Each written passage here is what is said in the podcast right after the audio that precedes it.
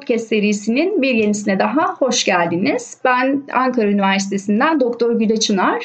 Bugün Klinik Viral Hepatit Çalışma Grubu Yürütme Kurulu üyesi Profesör Doktor Sayın Neşe Demirtürk konuğumuz. Hoş geldiniz Neşe Hocam. Hoş bulduk, teşekkür ederim.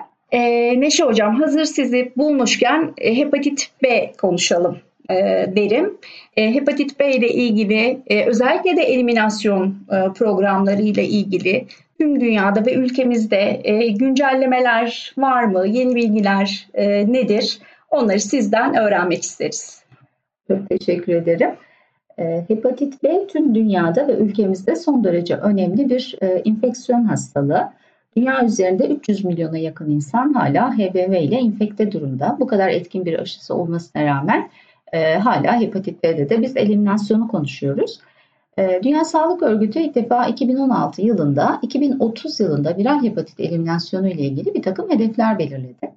Bunlarla ilgili yol haritalarında ilk önce 2016-2023'ü 21'i kapsayacak şekilde bir e, program e, yayınlayarak e, bildirdi ve bu programa birçok ülke dahil oldu. E, bizim ülkemiz de bu bağlamda bir yol haritası oluşturmuştu. E, burada öncelikli olarak hedef aşılama oranlarını yükseltmek, tanı almamış hepatit B'li hastalara ulaşabilmek, tanı oranını arttırmak ve tedaviye ulaşılabilirlik oranlarını artırmaktı. Bu anlamda 2020 yılına geldiğimiz zaman e, özellikle aşılama konusundaki hedeflerin çoğunun tutturulmuş olduğunu görüyoruz ama e, hala hepatit B ile infekte tanı almamış e, birçok kişinin bulunduğunu ve hedeflerin bu bağlamda devam ettiğini görüyoruz. 2022 Temmuz ayında Dünya Sağlık Örgütü 2030 eliminasyon hedefleriyle ilgili yeni güncellemeleri ve yeni stratejileri belirledi. E, bu program çerçevesinde de e, birkaç başlıktan rakamlarla söz edeyim size. 2020 ee, yılında 5 yaş altında HBS antijen pozitifliği tüm dünyada %0.9 e, e, oranındayken 2030 yılında bunun %0.1'e indirilmesi hedefleniyor. Ee, yıllık yeni olgu sayısına baktığımız zaman 2020'de 1,5 milyon olan rakamın 2030'a ulaştığımızda 170 bine indirilmesi yani 100 binde 2 gibi bir prevalansa ulaşılması hedefleniyor. E, tanı ve tedaviye ulaşılabilme oranları yine bu e, raporun e, hedefleri arasında. 2020 yılında tüm dünyadaki hepatit B ile infekte kişilerin sadece %30'u tanı almış ve sadece tanı alanların da %30'u tedaviye ulaşabilmiş iken 2030'a ulaştığımızda bu hedefin tanıda %90'a ulaşması ve tanı almış hastaların da %80'inin tedaviye ulaşmış e, olması hedefleniyor. E, bunun için de yeni bir takım stratejiler önerdi Dünya Sağlık Örgütü.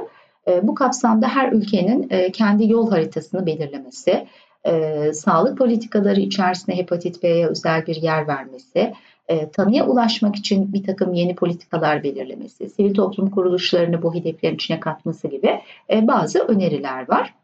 Ee, bu tarama e, testleri, e, tarama hedef kitleleri olarak baktığımız zaman e, Amerika Mart 2023'te CDC bir yeni tarama programı yayınladı.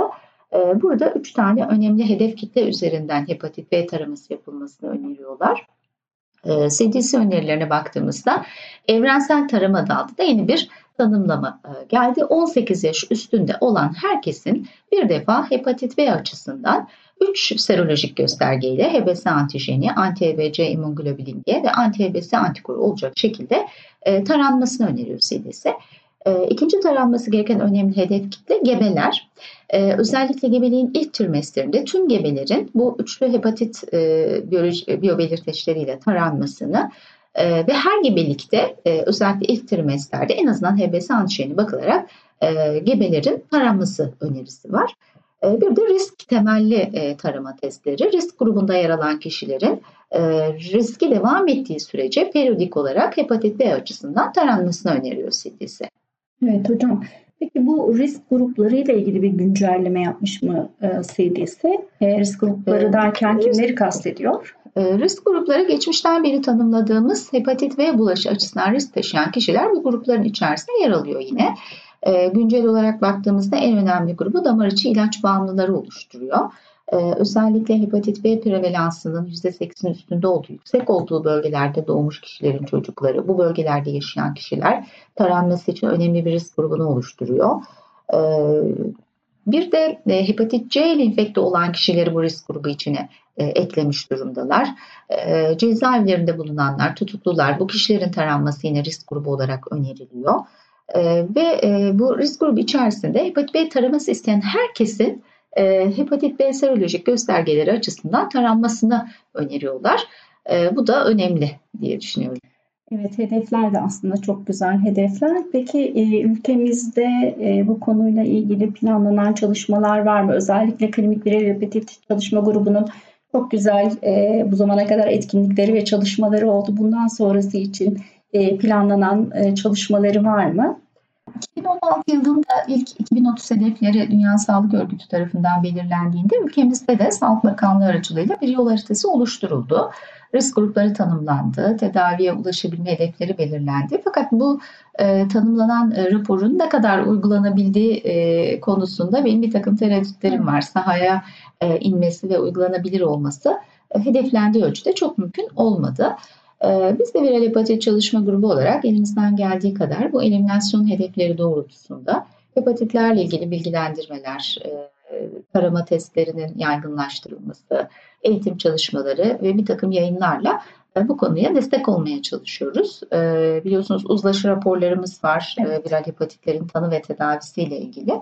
Bunlarla ilgili de bir güncellememiz oldu bu yıl içerisinde hepatit B tanı ve tedavisi ve özel hasta gruplarında hepatit B ile ilgili iki tane yeni güncellenmiş uzlaşı raporumuz önümüzdeki günlerde yayınlanacak. Bunlar içerisinde de yine risk grupları, taramalar, e, yeni taramada kullanılacak biyobelirteçler hepsiyle ilgili e, güncel bilgileri bulabileceksiniz. E, tüm üyelerimizde ve hepatit B ile ilgilenen herkesin yararlanabileceği bir güzel bir Türkçe kaynak olacağını düşünüyorum. Emeklerinize sağlık hocam. Şimdiden çok teşekkür ederiz. Gerçekten e, yol gösterici olacak bu raporlara çok ihtiyacımız var hepimizin. E, bugünkü e, sunumunuz için de çok teşekkür ederim. Verdiğiniz güncel bilgiler için de tekrar emeklerinize sağlık demek istiyorum. Umarım hepatit B'den kurtulduğumuz, elimine edildiği günleri hep birlikte görürüz. Umarım hocam çok güzel bir dilek. Hepinize hoşçakal diyoruz.